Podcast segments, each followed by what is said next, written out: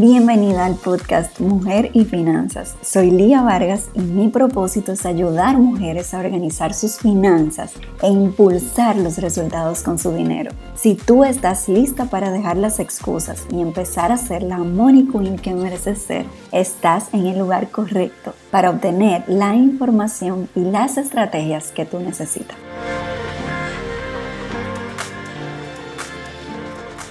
Hoy hablaré de una de las razones por la que muchas veces no puedes ser consistente con tu ahorro o incluso gastas tus ahorros en consumos que se pueden evitar, tus finanzas no tienen un norte y la razón por la que esto pasa es porque no tienes una meta financiera clara en la que estás enfocada. Pero vamos por parte. Primero que nada, ¿qué es una meta financiera? Una meta financiera que desde ahora le llamaremos simplemente meta para que sea más fácil, es un objetivo claro que quieres lograr y que implica dinero. Así de fácil. Y tú me dirás, pero Lía, ¿y por qué dices que esto es tan importante? ¿Cómo es que algo tan simple como no tener una meta puede afectar mis finanzas? Es muy, muy simple. Si tú no tienes una meta, tú no tienes un enfoque claro. O sea que si se te presenta cualquier antojo, posiblemente lo compres porque no tienes un porqué más grande en el que estás trabajando. Una meta lo que hace es que te da dirección clara. Imagínate, por ejemplo, que tú estás ahorrando para la compra de tu primera casa y que eso te da muchísima ilusión. Probablemente ahí sea muchísimo más fácil decirle que no a ese par de zapatos que viste y que te encantó y te antojaste, pero que realmente sabes que no necesitas. ¿Por qué? Porque estás enfocada en, esa meta que te hace ilusión, que es comprar tu primera casa. Y eso es un, solamente un ejemplo, porque una meta puede ser cualquier cosa que para ti sea importante, como vamos a ver en un momento. Déjame yo decirte una cosa que tal vez inclusive te sorprenda incluso si tienes tus finanzas más o menos en orden y llevas un presupuesto. Tu presupuesto no está completo si no va enfocado en una meta. Le está faltando algo importantísimo que lo va a sustentar y que le va a dar dirección. Y es justamente eso, tener una meta. Ahora, una meta no es cualquier cosa. El problema es que a veces tenemos objetivos pero cometemos algunos errores y por eso no funcionan. Por ejemplo, enfocarnos en muchas cosas a la vez. No, no, no. Lo ideal es enfocarnos en una meta a la vez.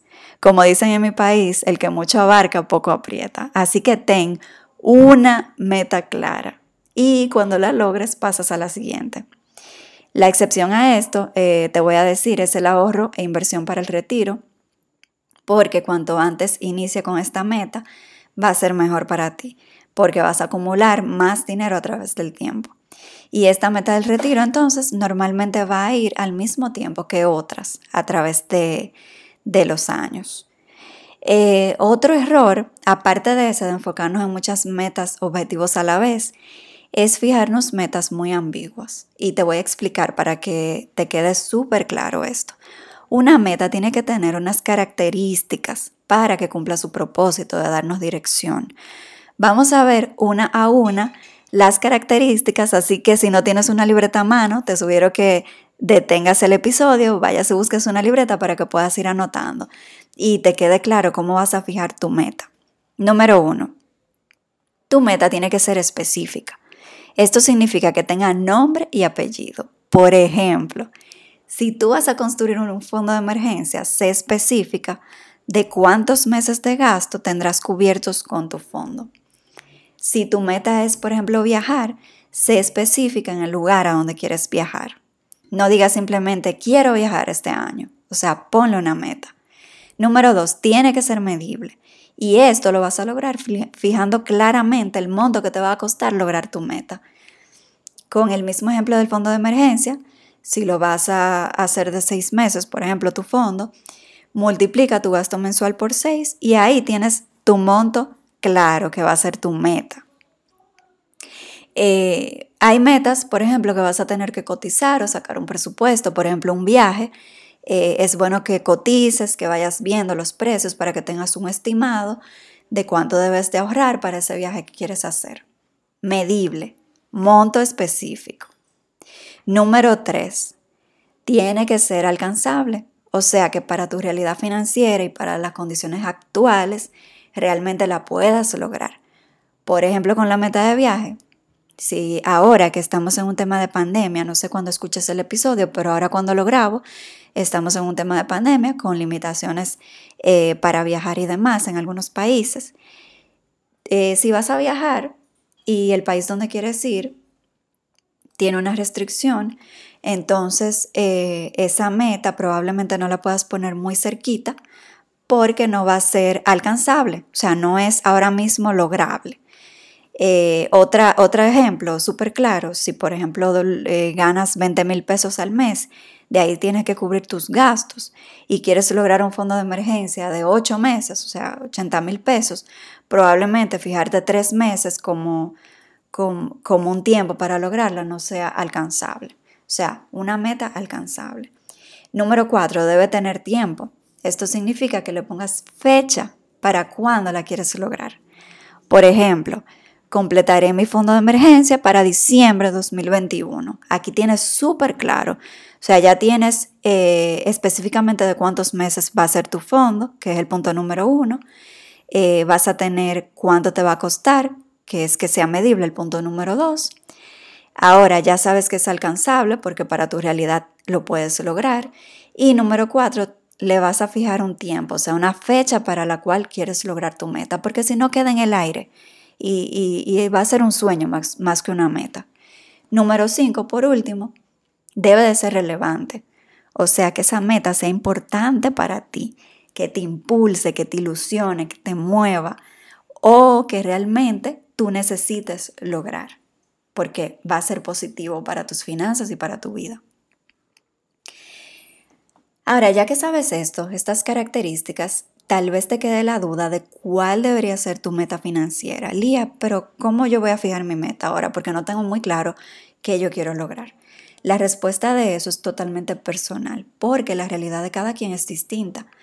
Pero te recomiendo que repases un poquito las características que debe tener una meta que te acabo de contar, los cinco puntos, y eso te puede dar una pista, empezando por algo que sea realmente importante para ti. O sea, toma un momento, reflexiona, piensa que es algo que tú de verdad sueñas y quieres lograr que conlleve dinero. Ahora, aunque la meta es algo personal, sí te voy a decir que hay metas que son necesarias. Y si es el caso tuyo que no has logrado estas metas, entonces es importante que le des prioridad. Por ejemplo, tener un fondo de emergencia de al menos 3 a 6 meses es una meta vital. Y si quieres saber más sobre el fondo de emergencia, te recomiendo que escuches el episodio 7, donde hablo de este tema con muchísimo más detalle. Otra meta necesaria es saldar tus deudas. Si tienes deudas eh, de cualquier tipo y no las has saldado, enfocarte en eso es muy positivo antes de lograr otro tipo de metas, porque así tienes esa, eh, estás trabajando para esa libertad financiera. Otra meta esencial es preparar tu retiro. Esto es una meta vital que muchas veces no le prestamos la atención debida, pero el momento para prepararnos para la etapa de retiro es ahora y tenemos que aprovechar el, interés compuesto a través del tiempo. Pero mientras antes empecemos, va a ser más positivo. No podemos esperar la edad de retiro para empezar a prepararnos, porque entonces no va a ser viable ese retiro. Y por último, cuando se den las condiciones en tus finanzas, hablando de, ejemplos de metas, eh, comprar un techo propio puede ser muy positivo, pero solamente cuando tus finanzas estén listas. No te presiones de lograrlo, pero ya. O sea, asegúrate de tener tu fondo de emergencia, no tener otras deudas y demás, para que sea algo positivo en tu vida y tus finanzas y no un dolor de cabeza. Ahora, luego de ahí, ya tu meta puede ser cualquier cosa, que, pero que te haga ilusión, que te ayude a mantener ese enfoque para lograrla. Y finalmente, para tener tu meta visible, con un recordatorio visual, que eso nos ayuda muchísimo a nosotros, los seres humanos, que somos seres, eh, pues que tener eso visual nos recuerda y, y más si estamos motivados en lograr eso. Puedes tener tu plantilla de metas Y yo te ofrezco una gratis que la puedes descargar en mi página web www.mujerfinanzas.com o en el link de mi biografía de Instagram, arroba mujerfinanzas. Imprime tu plantilla, tenla en un lugar visible para que vayas marcando el progreso de tu meta. Si por más que tú pienses que esto puede pasar, si por más que tú pienses no estás segura de cuál es tu meta financiera, entonces te recomiendo que agendes una asesoría de 90 minutos. Puedes agendarla escribiéndome privado o, o directo en el link de mi perfil de Instagram, que te voy a dejar aquí debajo en la descripción del episodio. En la asesoría de 90 minutos, básicamente yo te ayudo a encontrar y a fijar tu meta financiera y además a obtener la claridad y lograr la estructura que tus finanzas necesitan para lograr tu meta. Así que te puede ayudar muchísimo este servicio que pongo a tu disposición. Gracias por escucharme hasta aquí. Nos vemos en la próxima. Gracias por escucharme. Mi misión es impactar la mayor cantidad de mujeres que sea posible. Y si este episodio te ayudó de alguna manera, puedes ayudarme a lograrlo con solo publicar un pantallazo del podcast en tus redes sociales. Si necesitas más apoyo, te invito a seguirme en Instagram como arroba mujerfinanzas. Te espero.